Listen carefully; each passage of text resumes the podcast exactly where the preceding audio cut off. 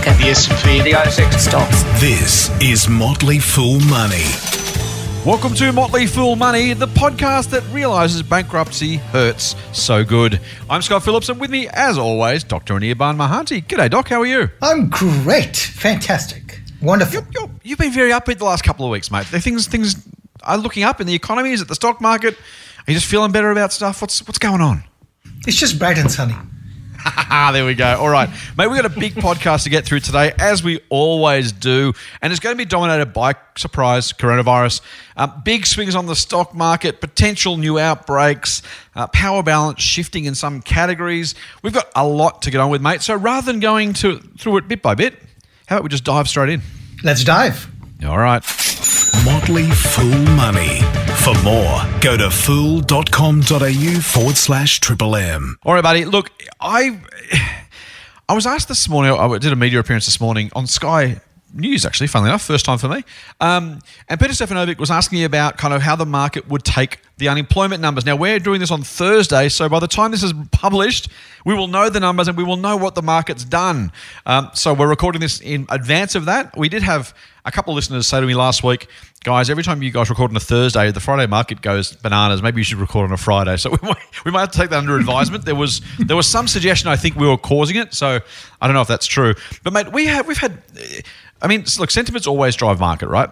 On a normal week, you might get three up days, two down days, or two up days, three, you know, three down days, four and one, one and four. It's it's pretty kind of not just, I mean, it's pretty random generally, but it's it's kind of just it oscillates a lot. Over the last couple of weeks, we had seven straight days of gains. Then we had three terrible days of losses. One day in the US, they lost 6%. Then we had four straight days of gains again. And as we record this, the US market closed down for the first time in almost a, a calendar week. Um, it, it, just strikes me that while sentiment is always, always dominates short term movements, in this case, the market kind of doesn't know what it wants to do. It, it, it's taken off in one direction in a hurry and then all of a sudden it kind of reverses course and takes off in the other direction in a hurry for kind of days at a time. We're trying to work out what the mood should actually be. Your, your reflections on that? Ah, well, yeah. So I think you've captured everything that's happening. Uh, well, here's my view. I think a lot of this, uh, I'm going to blame it on, I'm going to typecast and, and, and blame people now. So this is going to be interesting. Okay, I'm going to blame all the value folks out there, the, the, people, the value hunters out there. Oh, They're the ones who are actually causing. Bloody so it's not the trying to blame other people. It's it's not the uh, it's not the Robinhood type. So it's not the. I mean, I mean the retail people and the Robinhood types. They like contribute uh-huh, to one uh-huh. It's all these people who are buying uh, quote unquote rubbish. Um, and they're, they're, just buying rubbish at low prices, hoping that they're going to get a higher price. Uh, so, like, example, I'll tell you what's causing the fluctuation. So, in the US market, you'll see what's up 5%, 6%. It's the airlines. Well, okay. And the cruise lines Maybe, too, right? And the cruise lines. And then the cruise liner comes and says, well, you know what? We're not going to be floating any boats until maybe October and the cruisers go. So it's it's that sort of you know it's the it's these mm. it's the uh, these are the stocks and companies that have been completely destroyed. Um, you know their business has been destroyed, utterly destroyed. Like you know they've gone through restructuring in some cases. These are the ones that are going up.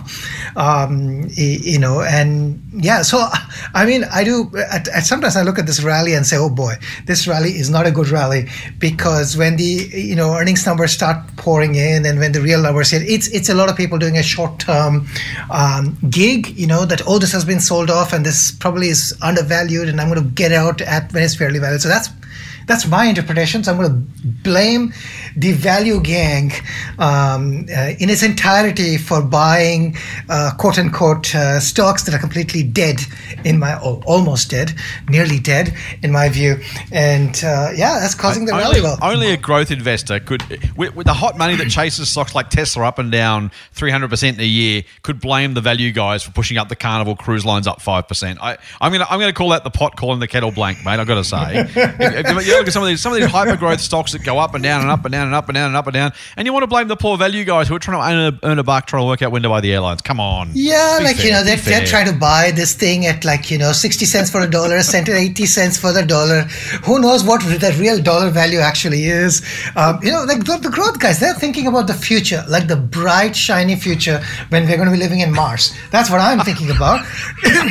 and, and these guys are just you know they're nickel and diming and you know stuff. So that's what's causing the volatility. That's it. That is the answer for the volatility. I'm done. I find that I find that very hard to believe. it, it is it is fascinating, mate. You know, okay, what, what, you know, it just it strikes me that the market is really really um, agitated right now. Doesn't know where it wants to go.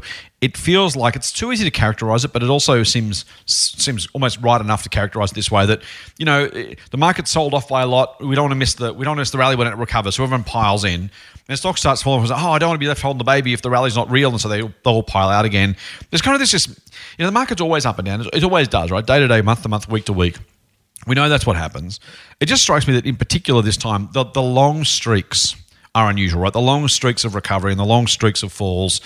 That's the bit that really gets me. There is some sense that you know, market the herd running kind of, you know, left and right, left and right, like some bad Warner Brothers cartoon. You know, everyone on that side of the ship, no, everyone on that side of the ship.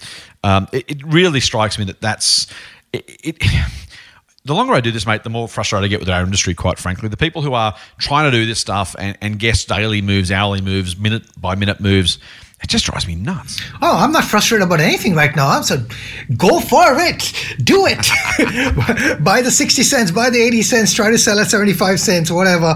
Uh, yeah, there's a lot of volatility. Look, I mean, um, it's it's part of the market, but you know, I just find I I'm just being a little cynical and a little sarcastic um, about all the rally. I mean, some of this rally is um, unfounded, uncalled for, um, and uh, you know, some of that is just uh, way too much optimism, and and some of it is is is is real and and probably is worthwhile. So I mean, but that's true most of the time. Yeah. But anyways, I, I would say I think just for our listeners, I guess my my point, Ben, you, you can disagree. I'm not sure. I think you'll agree, but we'll see. Um, my point is just just as always, please remember not to let the market drive your mood, drive your decisions. If you think the market's somehow smarter than you are, look at the last few weeks and realize that it doesn't know either. So before you before you try and say the market's trying to tell me something, you know what the market's trying to tell you? It has no idea, and you really really shouldn't be paying attention to it. Yeah, I agree with that. I mean, you know, yeah, the market market is doing its thing, which it always does. Um. If anything, has become just a little bit more volatile than it t- typically used to be, or, or at least yeah, in, in, the, in, the, recent past. Yeah, for yeah, long yeah, periods it was less volatile. It has become a bit volatile now, and yeah, you know, like the uh, like what I like to say is that there are various ways to skin the cat in the market. You know, mm. there are people like you know, there's a, what we do. There's other people who do different things, and and the volatility is like you know is a boon for some people. They're you know they're enjoying the volatility, doing things with the volatility, it's creating probably more volatility. Um, you know, it's so again lots of different things. Yeah, I, I, I, don't really try to. It's it's not worthwhile trying to guess and second guess and third guess what the market is actually trying to tell us because it's a bunch of different people doing different things. Now, mate, oh, that's all true. There are some meaningful risks and some meaningful upsides potentially around the market right now. So, as much as the daily volatility, the weekly volatility isn't very useful.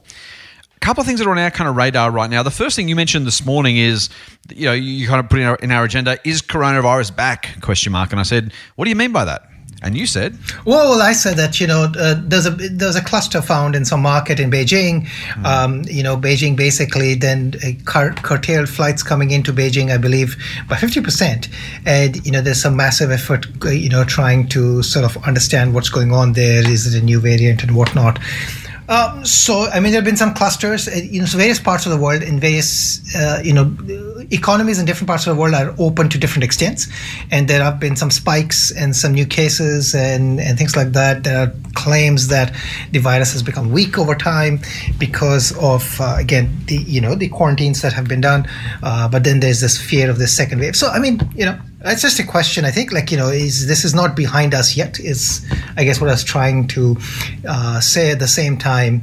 Uh, you know, maybe the fear and the panic that was out there with with version one, it's not there as much as version two, mm, and if there's a version three and so on, and then of course other progress. So I think it's just to balance the point that you know, lots of things happening, uh, but the virus could be back, which could yeah. you know, uh, which could have an impact on the recovery that we are starting to see. Now, mate, I, I, I jump on social media as our listeners well know, and I saw something this morning about the second wave, and this guy kind of a little bit, uh, you know, a little bit knuckly said, "Hey, you can't call it a second wave if the first wave haven't stopped yet." He said, "In America, we're swimming down a coronavirus river. If you want a nautical, if you want a nautical kind of analogy to go with, you know, we're not, we, you can't have a second wave until the first wave actually stops." They saw record numbers of of new cases, I believe, in three states. Um, only this week, uh, you know, to some degree I think maybe I wonder. So I guess my broad question is: Is the narrative different? Is the reality different? In say Australia, with with reasonably closed borders and tiny numbers of cases, compared to Beijing with lots and lots and lots of people and an outbreaks, compared to the US, it really, uh, I think it's. I mean, I, it was a narky kind of tweet, but you know, everyone's entitled to do that, I suppose, if they want to. But the broad point I actually thought was not unreasonable that you can't have a second wave till the first wave stops, right? And it seems like, at least in the US, the first wave's still kind of going strong. Yeah, I think that that's that's largely true. As I said, uh, you know, one of, one of the podcasts, right? One of the advantages island nations have is that they could basically shut off and therefore, um, therefore have the potential to uh, reduce um, virus spread. Right? That's really hard. If, a for larger populations and B if you're not an island nation. Uh, I mean, that's just the reality of the of both the both the size of population and the geographic advantages or disadvantages, right? So, I mean, like Europe, for example, I mean, it has no hope of elimination. It can't. Like, I mean, you know, porous borders, different countries, different rules. And the same thing is probably true in the US with different, you know, counties and so on, larger country. Um, so I think. Uh, so there's some truth to that. That you know, the first wave is not. Well, I, I think here's. The, I, I look at it slightly differently. Uh, okay. My view is that the first wave was when when the thing, the virus arrived. Um, people did not know uh, you know, when something new happens and it causes um, you know panic there you know panic by itself has its side effects right? So doctors don't know what to do nurses don't know what to do you know um, health authority authorities don't know what to do. There's not enough protective gear. You don't know what protective gear you want. You don't know what you know treatment you can give um, if somebody's in the hospital. You don't know you don't have enough ventilators. You don't know what you need. Do you need ventilators? Is is CPAP machines um, you know um, continuous pathway mm, air um, machines like the stuff that ResMed makes are those good enough? You know, you, none of those questions were answered, which really causes trouble a lot of those questions are now answered. That's number one. Number two is that you know whatever type of um, quarantines have happened in different parts of the world. I think what that does is that um, reduces the immediate jump that the virus has, the replication capabilities of the virus. Uh, and then the third thing we right, right now know is how fast this virus is mutating. It's not mutating that quickly, um, which which is a good thing. So all of those things, I think it makes. So in that sense, the first wave was the imminent attack. The second wave is really now that we have dealt with it, we know information, we have more information, we'll be able to manage outbreaks differently. Um, yeah, right. So, okay. so yeah, in, in, that sense, it's the second wave. You know, and largely, the I think the narrative that I, you know, the case count bogey. I call it a bogey because I mean the case counts are directly proportional to the number of tests you do. Case counts are not equal to death, and right. um, uh, you, know we also know that. So, for example, there's an interesting statistics out of the UK uh, of what the 50,000 deaths. Um, you know, 30,000 or whatever the number is, 30,000 were caused were COVID related, but there were 15,000 that were outside of COVID caused because of quarantine because people did not go to the hospital because they had a stroke and things like that because they were. So there is this. There's the, the other parallel.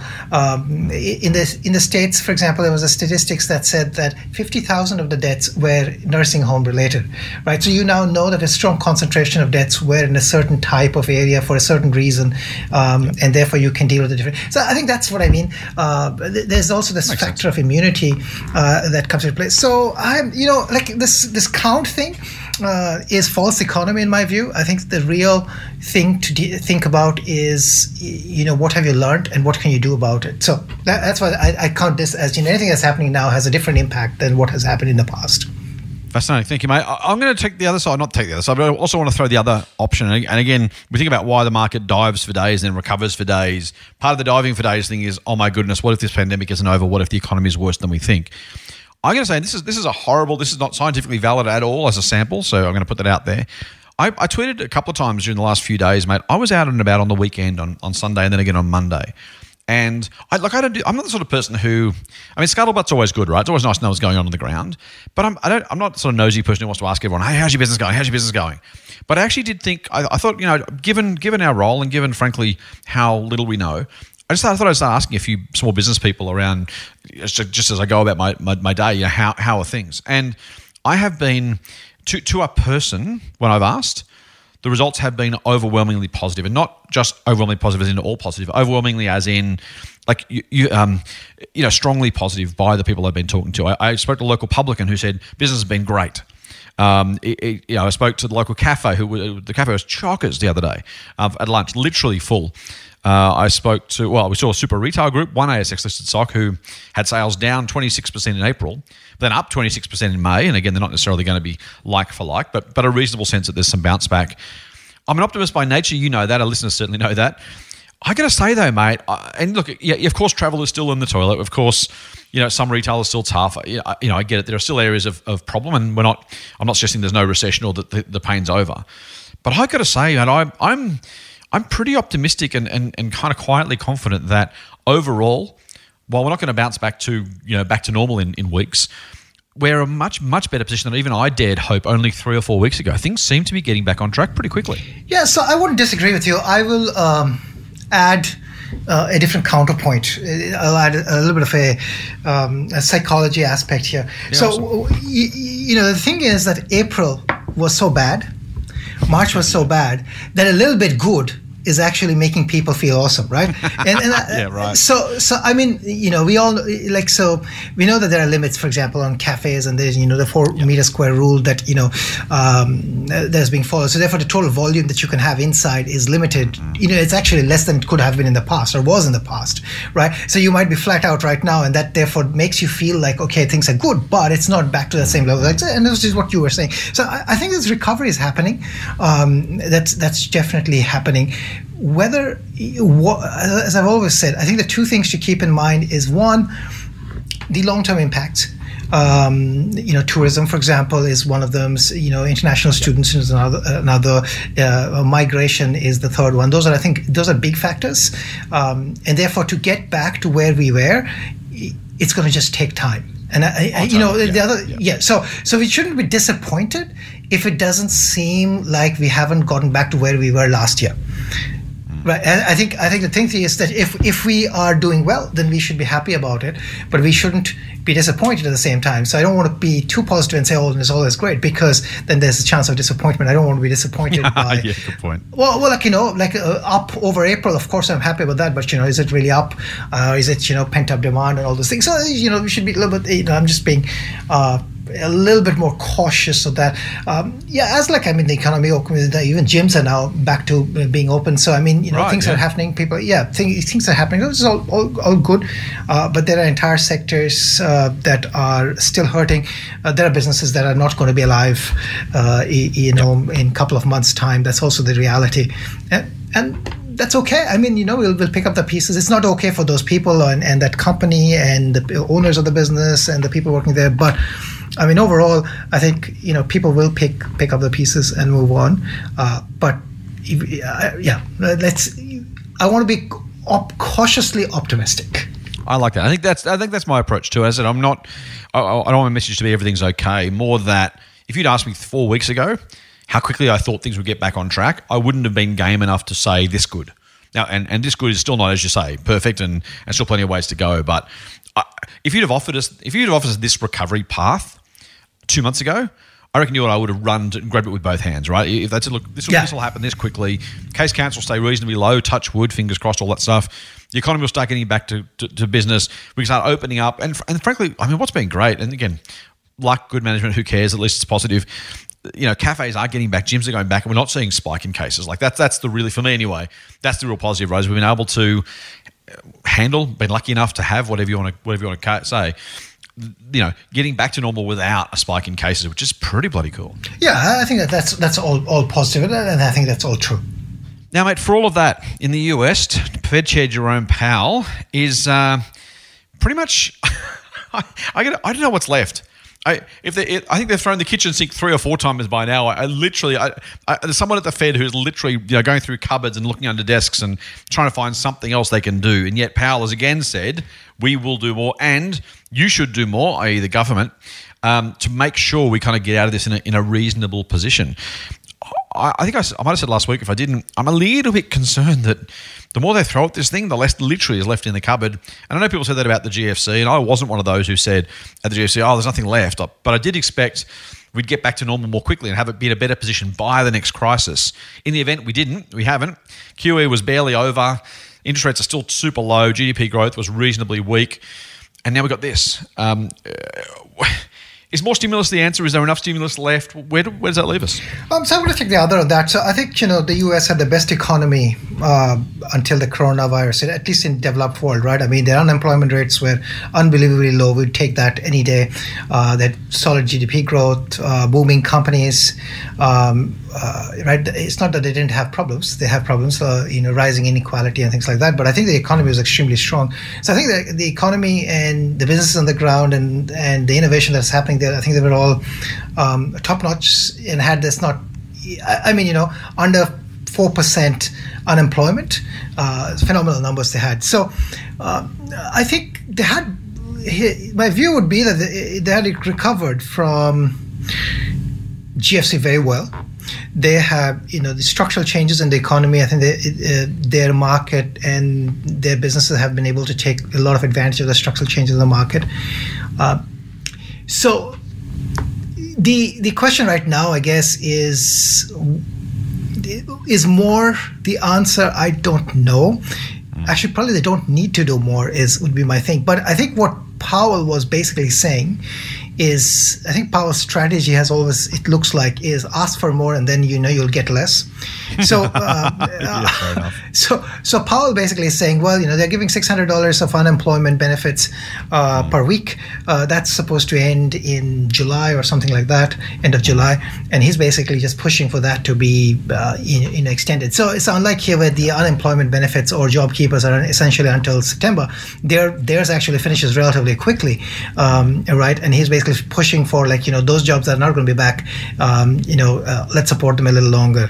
So he's basically They'd be asking mad to for cut the, that, wouldn't they? Can you imagine well, them cutting it now? yeah, well, well, that's that's Oh. you know, in uh, what they've approved is until July, really, Yeah. right? So he's basically just making a case that, well, you know, why don't you extend it by a few more months?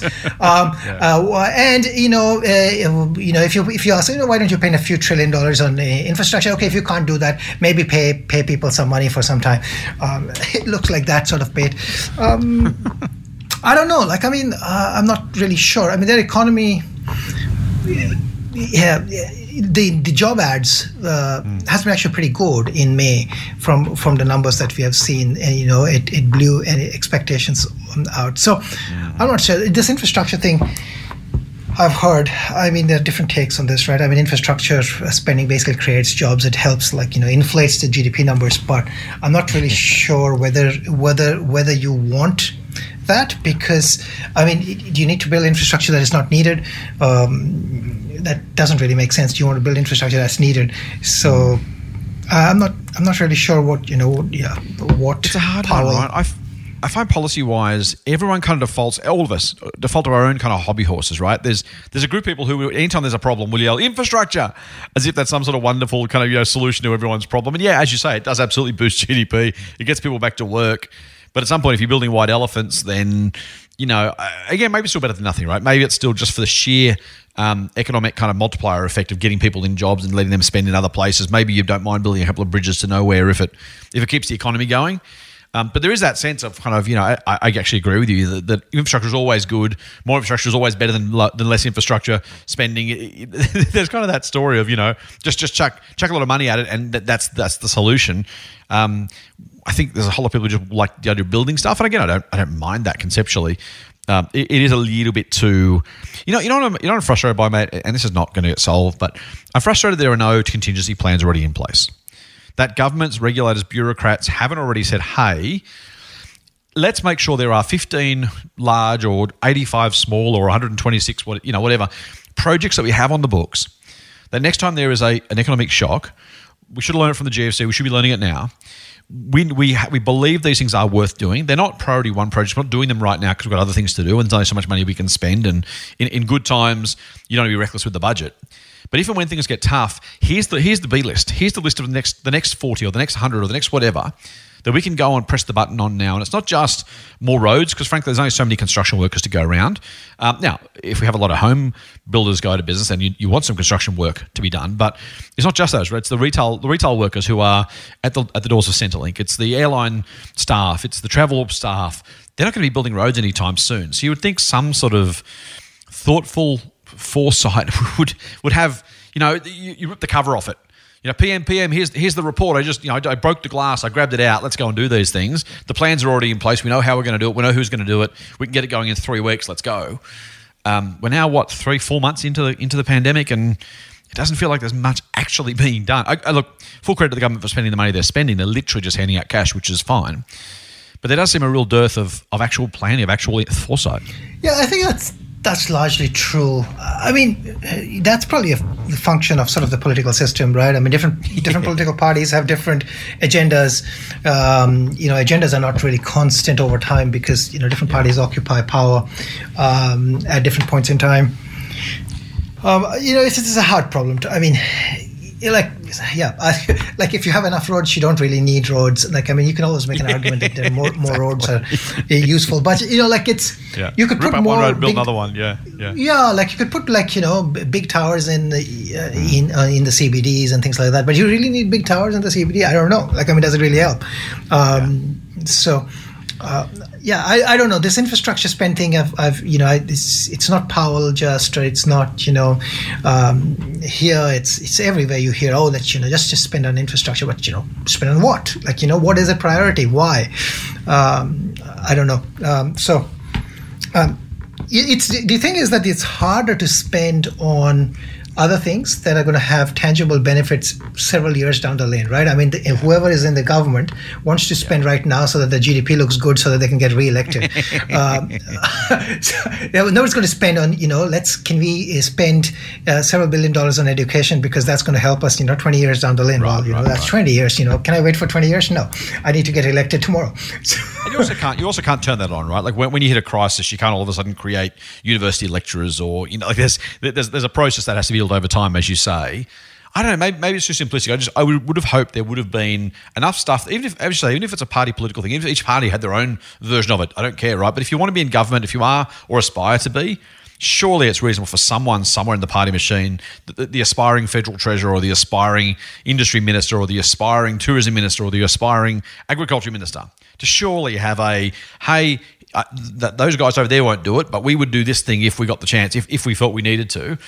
I don't know, mate. Like I completely agree. By the way, the, the, the, there's, a, there's a general lack of long term thinking at in general, uh, but but just even just the right now, right? If you if all of a sudden you got you know half a million Australians out of work, it shouldn't have been too much to ask that those in power or aspiring to be had something to say about what they would do in that circumstance, so that if it was needed, they could turn the switch on pretty quickly. Yeah, I think that's that's true. I mean, you know, the um, yeah I think the problem really is that it's almost hard to always decide whether a, a loss of a job is permanent or temporary. Right. I mean, and, and I think that makes it really, really hard. And uh, if it's a permanent loss, then well, I mean, you know, you can you can you can make it. Um, you know, you can defer it, but you can't eliminate it. I think that's the problem, right? Yeah. So, um, it, again, this is a really hard problem. That, I mean, that's the big hope, frankly, of the um, of JobKeeper and JobSeeker, right? The whole idea of trying to keep people attached to their employers, so you don't have that friction of lose my job, go and find a job somewhere else. Whether it's okay, no work for me to do right now, but as soon as there is work, I'm still employed or I still have a relationship with my employer. I can go back to work reasonably quickly in the same way, and hopefully that kickstarts the economy in a way that we haven't done before. But it's a it's a fascinating, fascinating exercise, mate. I have to say, I have a one day I'll do a rant on a universal basic income. I've, I've, changed my mind on that one too, but we'll leave that for another day. Motley Fool Money, financial advice for real people, not trust fund hippies. Sign up for the newsletter at fool.com.au forward slash triple M. Mate, uh, speaking of coronavirus, mm-hmm. there was an article in the AFR, and the question provocatively, or the, the statement provocatively, says power balance shifts as shopping habits change. Now, this is again one you, you want to talk about today. I it, it's been a fascinating story around the way we've chosen to shop, the way we are finding ways to shop. Um, I assume in this case you're thinking about online versus retail. Yeah, like I mean, online versus retail, and basically, you know, if people are moving to online, then, um, well, the retail folks, uh, you know, they're under pressure, but then, therefore, they can, I guess, demand better deals for like a rent, and if they don't get better deals, then well, they can basically say, well, you know, I'm going to close my shop because I can still run my shop online, right? I mean, that's yeah. the, yeah. How big is this, mate? Uh, I mean, if you're so, I, I, believe in the trend, right? I think I've, I've said we've had a discussion internally. I think you made the point that more than fifty percent of retail will be online at some point in the future. One of the team, who I won't name because he's not here to defend himself, disagreed and said, you know, fundamentally didn't think that was true. I think it's going to be as high as 70 or 80% at some future point, probably 30, 40 years hence. So a long way out. Um, it, it, what I think, what I find fascinating is the, to, to, to, coin or to use a phrase, the unit economics, right? So at a retail level, um, each individual, you know, the, the chain of stores as a whole can still be selling a lot of product.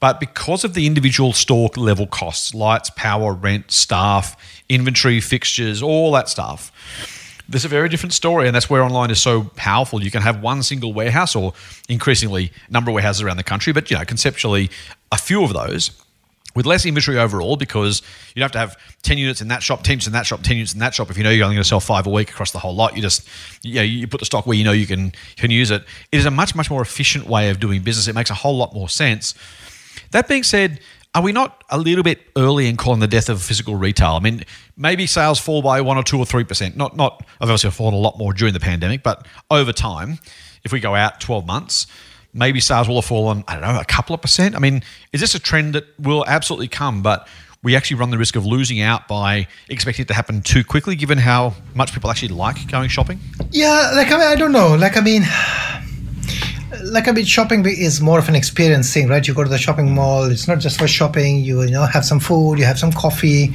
right. um, you know you loiter around, maybe you watch a movie, things like that. I, I, I, don't know. Um, um, I, I, think well, well, it's really the cost factor, right? So, I mean, I think the shifting balance really means if you have a fixed cost and you lose, you know, let's say five percent of your sales, right? That is a material mm. impact because you've got a large fixed cost. To run the shop, right? And therefore, it seems legitimate that shop shop owners or not shop owners but you know the, yeah those people who i mean they run the business at the, at the shop level uh, especially if it's franchised for example you know they have a legitimate reason to ask for low rent right because um, you know i mean effectively if they're paying more rent you know the fixed cost goes up so even like at a 5% to 10% level over time i think it can have an impact I don't think. I mean, I, I think the death of physical retail uh, being imminent, I think that is overblown. That's not going to happen mm. anytime soon.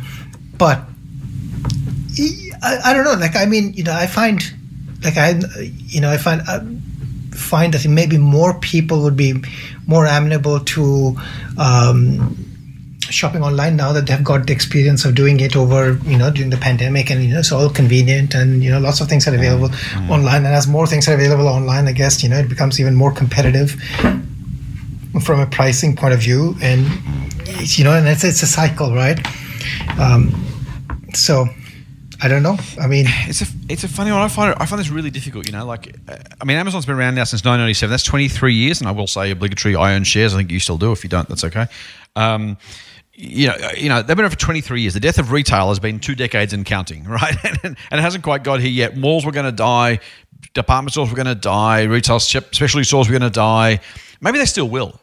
But I also wonder, you know, over what period of time, uh, you know, and, and, at some point, at some level, I mean, look, eventually if it goes to zero, you've got to find a way to get out before it goes to zero. So there's no harm in not having, you don't want to play every game in town. You can avoid the, you can avoid the physical retail game for sure.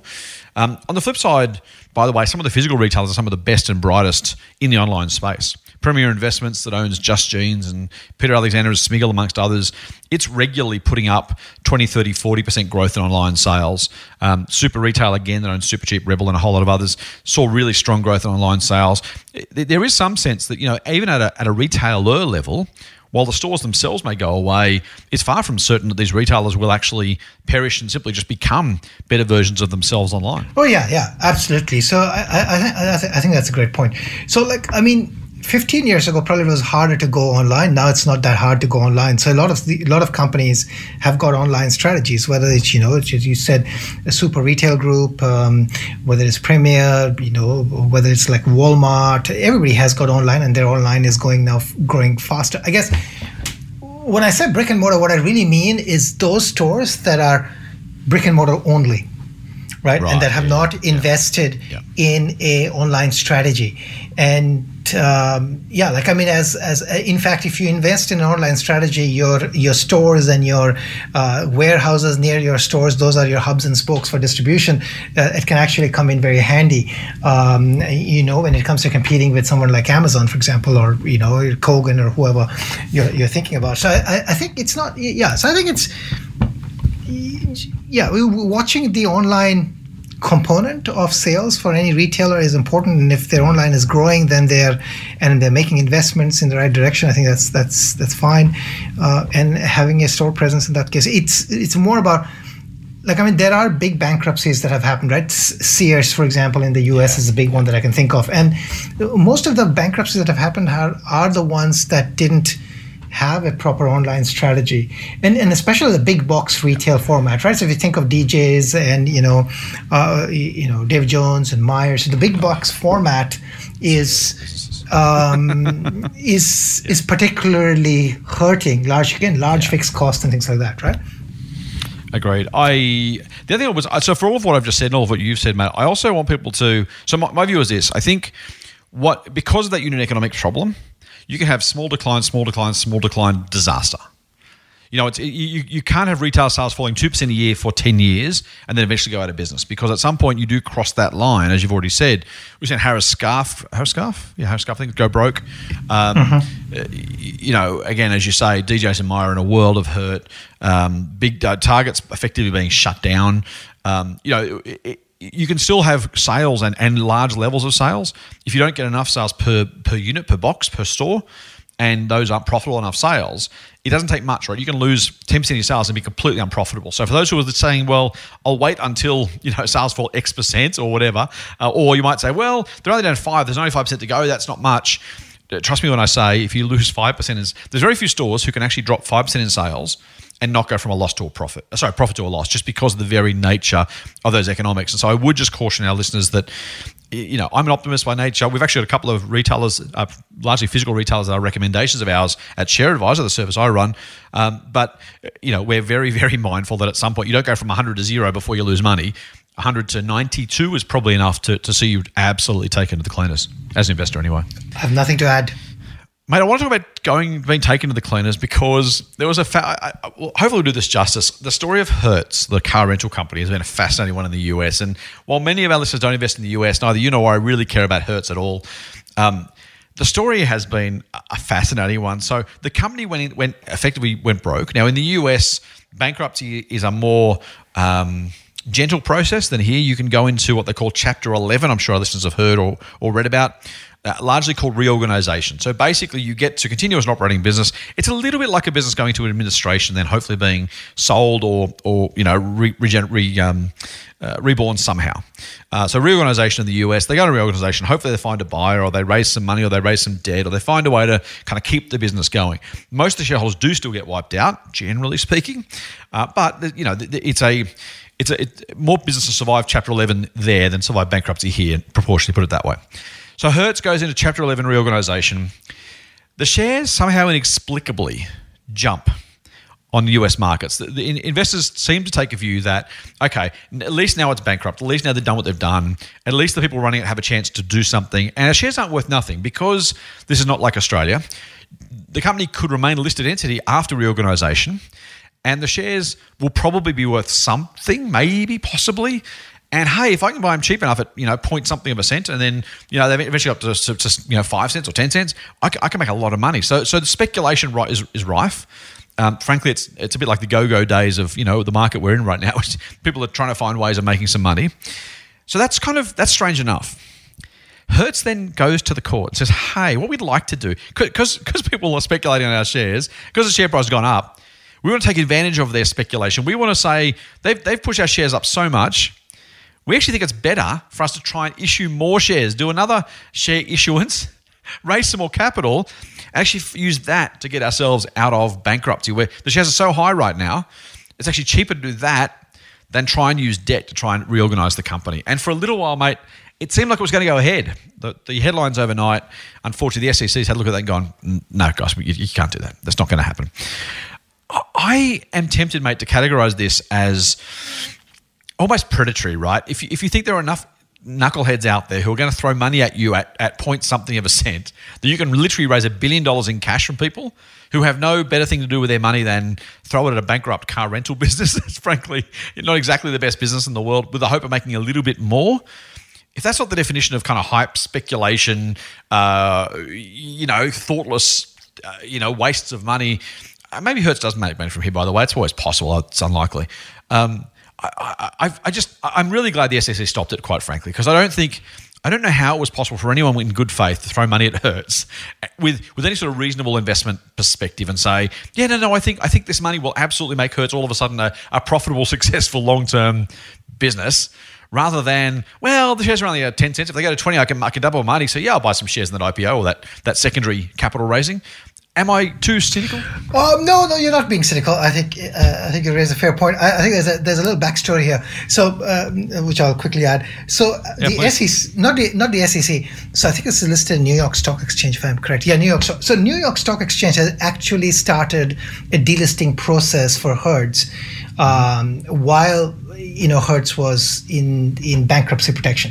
So the delisting process had started, and they said that they want to issue more shares. But here's the funny thing uh, and this is a you know this is like a difference between the Australian market and the um, and the American market, right? Mm. Share issuance is not typically made directly to retail shareholders, right? Mm. Share issuance basically means that some uh, uh, I don't know, hedge fund, some uh, uh, private equity, yeah. Yeah. some institution is actually willing to buy shares, right? Yeah, exactly. Well, I mean, you can only you can only sell the shares if somebody's willing to buy them, right? Because it, it's a, it's a direct placement that typically happens, right? So, I mean, I think that I find actually that part fascinating as to. Um, you know, without even going into whether they should be able to raise and not raise, and they went to the court, the court said yes, and SEC said no, whatever. I just find it fascinating that there are institutions out there which actually want to invest in this. Um, and I don't know what they're thinking, but I think that is amazing. Uh, they they they are actually interested in investing in a company that's you know. Eh, so if if that's the case, well, you know, if somebody wants to invest, I guess here's here's the other thing, right? If if institution wants to buy the share. I, I think SEC should not stop them. Let the institutions buy the share. What's the problem? Let them buy it. Then it can go to zero, and that's okay because the institutions decided. Nobody's putting a gun to their head and saying buy the shares. I mean, they are putting their hand up saying give me the shares, and Hertz is saying, well, hello, you can have some. it's amazing. It's amazing. I. Uh, I'm tempted. I'm tempted to categorize it as the way the market's thinking. Hopefully, it's an aberration, mate, rather than the lack of any any sort of reasonable judgment by people who otherwise might take a take a go at this. Speaking of speaking of which, my last my last bit of company news for this week it's not really even news other than it was a conversation we had as a team uh, a couple of days ago. Zoom, the the online uh, video conferencing software slash website uh, we use it. We're using it now to actually record. Hopefully, we're using the local audio, which is better than some of our past weeks where we used Zoom and the audio wasn't great. But we're still using Zoom just to make sure we've got it back up and we can see each other while we're chatting. Still in some degree of isolation. though we might we might finish that up this week. Um, excuse me. I'm sorry.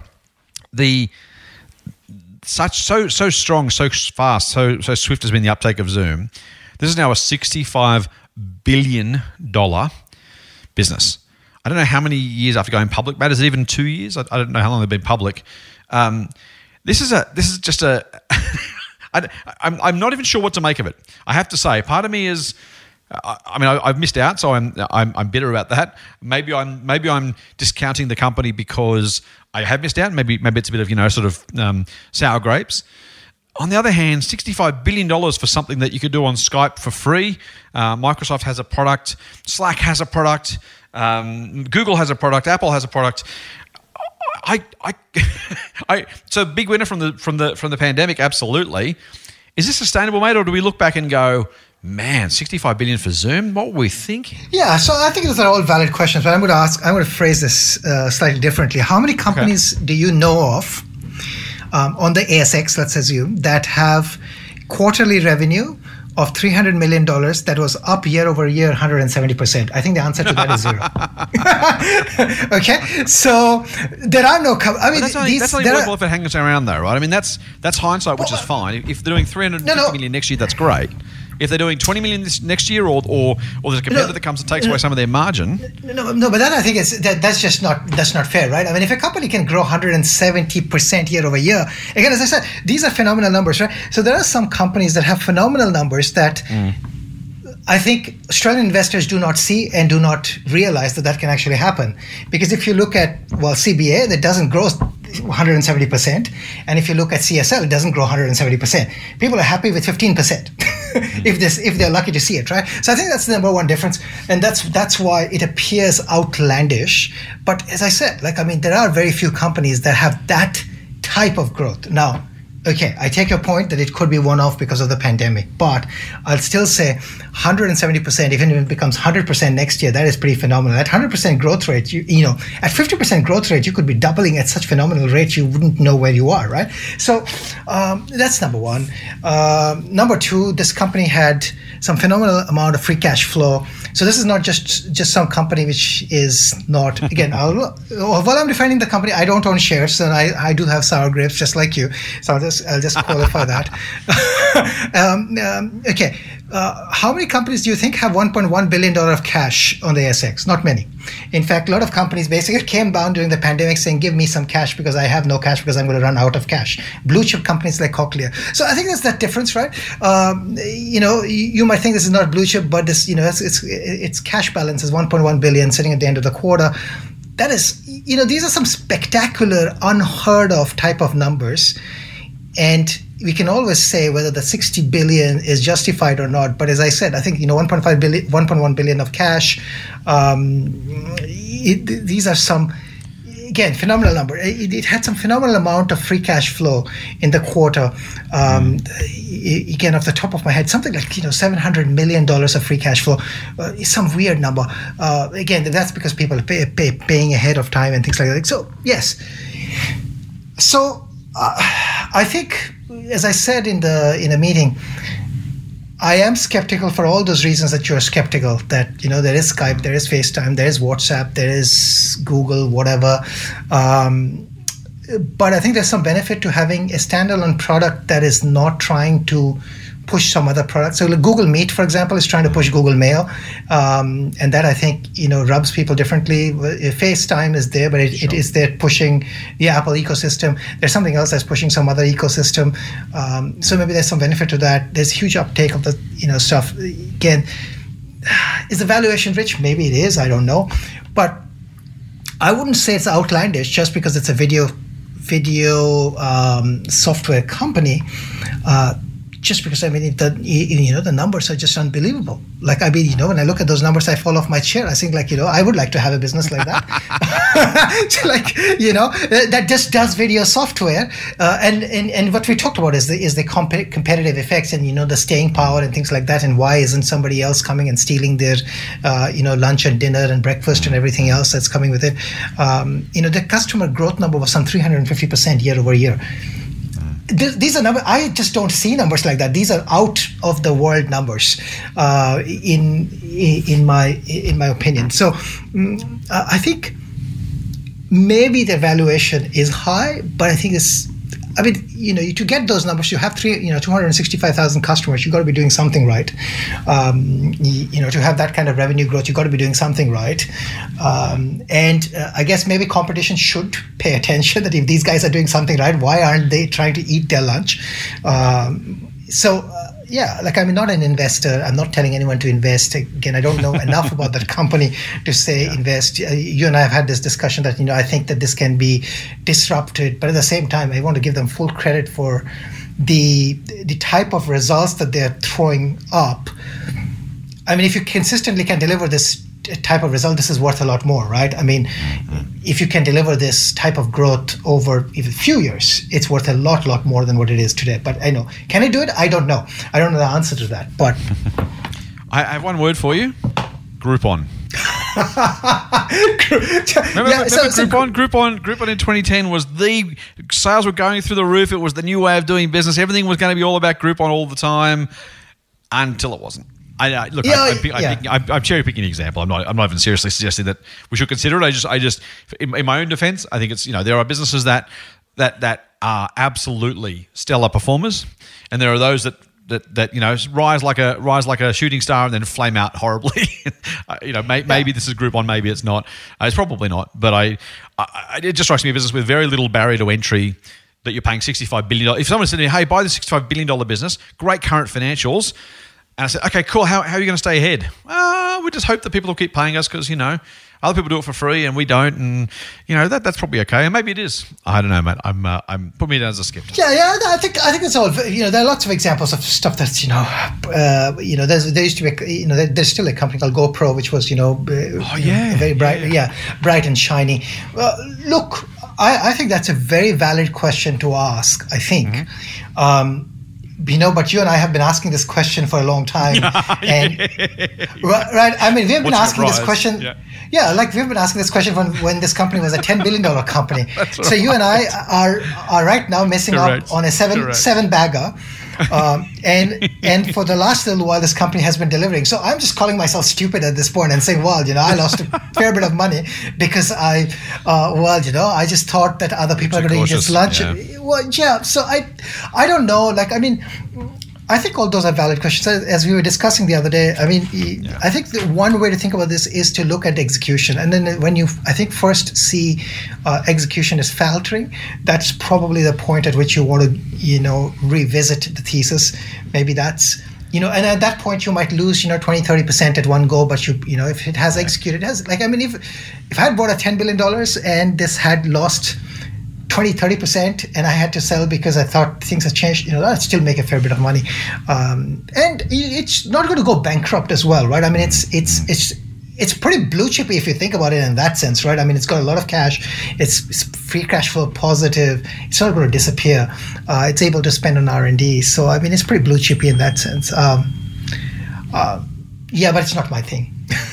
minor, minor. We will say whether we keep looking stupid. If this is a, well, put it this way: if, if there's a hundred thirty billion dollar company this time next year, I won't be asking you about it. Put it that way. I'll happily let, let, the topic just fade into obscurity, and we'll never ever mention it again. We'll see.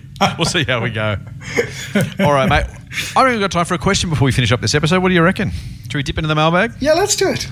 Now, before we do that, though, I want to talk to our members about Motley Fool Extreme Opportunities, your wonderful stock picking service that has so far done a wonderful job of streeting the market, not without some volatility, not without some risk, but that is the price of admission when you're looking for the big winners of tomorrow for a price that is just stupidly cheap. Um, again, I, you know, I, I, behalf of our listeners, I'm glad we're not putting the price up. I'm a shareholder in the Motley Fool, so on behalf of the Motley Fool, I wish we would put the price up. However, however, we'll take it while ever it's being offered, and our listeners should certainly take it. I think, um, as always, we should say past performance is no guarantee of future performance. On the other hand, as David Gardner, our co-founder and, and chief rule breaker, says, if it's not, then what is a better indicator of future performance? So go to fool.com.au forward slash EO podcast, EO for extreme opportunities. That's fool.com.au forward slash EO podcast. Take advantage of a stupidly cheap deal to join Motley Fool Extreme Opportunities have Doc and Kevin lead you on a search for the best smaller, high growth, higher risk companies they can find as they search for the next big, big, big winners on our market. Now, mate, Brendan asks a question, and I love this question for a whole lot of different way, reasons, mate. So let's go with it. He says, G'day, Scott and Doc. I love the podcast. I've been listening for six months as I start on my investing journey. Keep it coming. We will, Brendan. Thank you very much. I've got a question. I work in travel, and my salary is down by 60% for three months mate, we have our sympathies. It must be a tough, tough, tough industry to work in at the moment, mate. I don't imagine it's going to change anytime soon. I have to say. So hopefully for you it does, or hopefully you can find another way to supplement your income, mate. But um, but all strength to you. He said, I'm entitled to withdraw 10 grand from my super. I am well positioned to weather the 60% downturn in salary. Would it be reckless to withdraw the money and use it for myself for investing? He says, maybe I could play a 10 year competition to see how much I can beat the super fund by.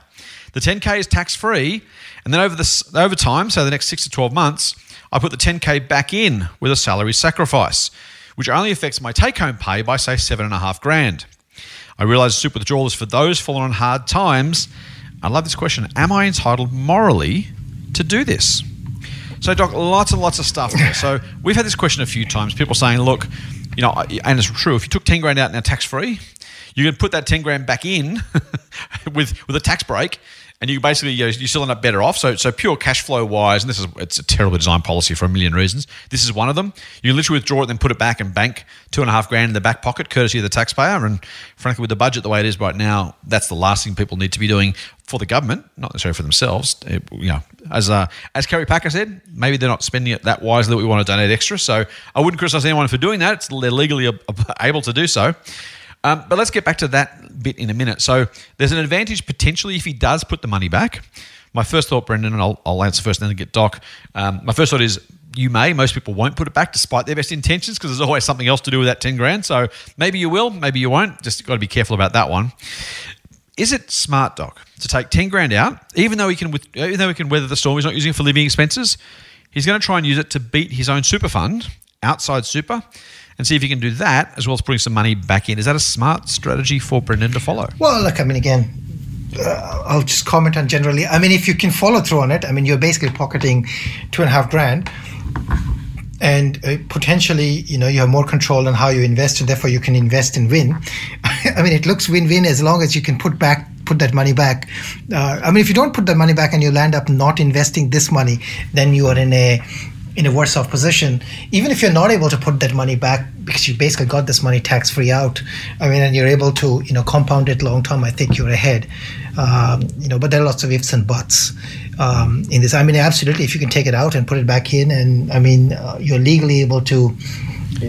I mean, you have to, I think, show a financial hardship to take it out. I don't understand. I've not looked at the rules that carefully mm. to know exactly the ins and outs of, of how how it works. But yeah, like I mean, take it out, put it back in, uh, you know, pocket the difference, and um, you know, invest, invest, and you know, you could get ahead. I mean, if it's legally allowed, I guess you, one could do it, and they they would financially be, I guess, better off if uh, if they are investing sensibly.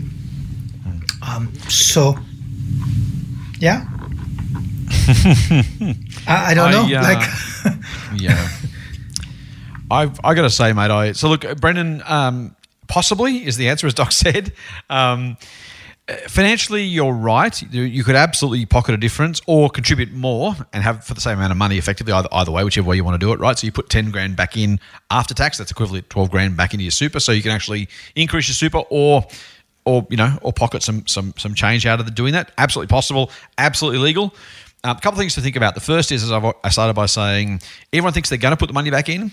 Uh, fewer people, often very few people, actually end up doing it because life gets in the way. So, first thing is, sometimes it's best not to have to rely on your own best intentions. I'm not not uh, casting judgment on you, Brendan. I'm sure you're a disciplined man who'll put it straight back in, but many people listening will think they're going to do the same thing and won't. So be careful about that. Second thing for me is be careful of the way you earn money inside super. Inside super is not only is it tax effective to put money in, but the the earnings of the super fund are taxed super concessionally. So the same return outside super every single year is worth much less than the same return inside super. So for most people, um, if you even if you beat the beat your superannuation fund by a percent, percentage point a year, which would ordinarily be a great return, and we say go for it there's every possibility that would actually come at a cost of, of the extra tax you're going to pay anyway.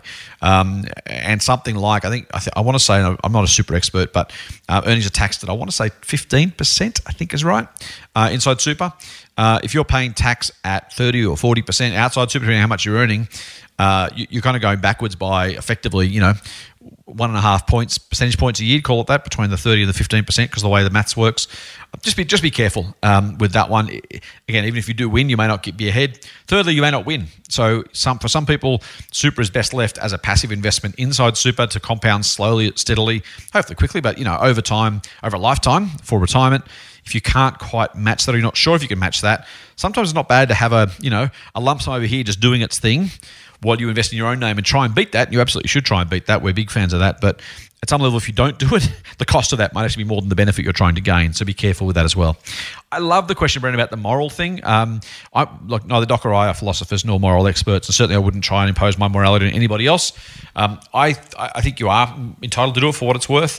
Um, I think it's terrible policy, by the way. So you know, if, if, if you chose not to do it for moral reasons, I actually think you're probably going to be better off anyway in the long run because of the reasons I've just talked about.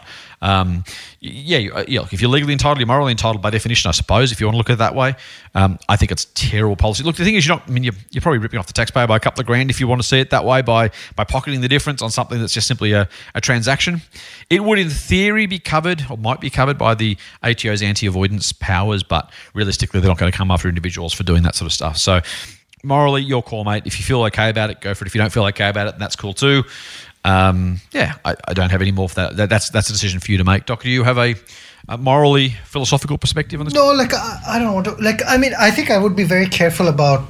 Uh, okay, so I don't want to cast moral aspersions, and you know, uh, I think everybody has their right to you know there are some things that are obviously right and obviously wrong which is very easy to say. Some things that you know it, it, it some things are like on some things which are you know which might be right for scott might not be right for me. What is right for me you know uh, may not be right for you and things like that right, right, uh, right. So i don't want to i don't want to really tell brendan. The only thing i'll tell brendan is that brendan you want to be um, super clear on what the rule actually says and if he were allowed That's or not. very and true, mate. That is please, very true. Please, please speak with a financial advisor, an accountant who knows these things. Because the last you, you don't want to you know because you don't you don't want to be on the wrong side of the of the ATO book as I like to tell. And you want to do the right thing by by the law. So that's the only thing I'll say that you know if the law allows you to do it then I mean you know the regulation allows you to do it then it's your call really. Uh, but I would I don't know the fine finer points here. So I just say talk to someone. Who knows. Good advice. I can't help myself, Doc. The uh, I saw an article this morning. In fact, uh, one of my Twitter followers, Colin, uh, just tweeted me about it. He says forty percent of the people who withdrew super had no decrease in income or got government benefits to cover it. The very, very worst financial policy in more than a decade. Just an absolute dog's breakfast of a policy, horribly constructed, horribly implemented. Um, uh, you know, and I think I had to do things quickly. I think the rest of the government response is absolutely admirable and, and very reasonable, responsible. You can have different perspectives, but generally, but man, this was just an absolute debacle of a policy. There you go. I've got to put that in. I couldn't help myself. Is that fair? I have no comment. now, if you want to get in touch with us to have your question answered in one of our upcoming mailbag episodes, I'd love you to do that.